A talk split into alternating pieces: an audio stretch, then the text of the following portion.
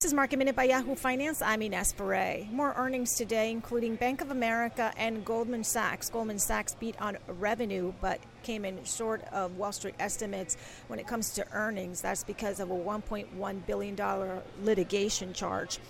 Meanwhile, United Health reported better than expected earnings. Its total revenue, though, came in shy of Wall Street estimates. Shake Shack today was seeing a pop after a bullish note from Goldman Sachs, very bullish on Shake Shack's exclusive partnership with Grubhub.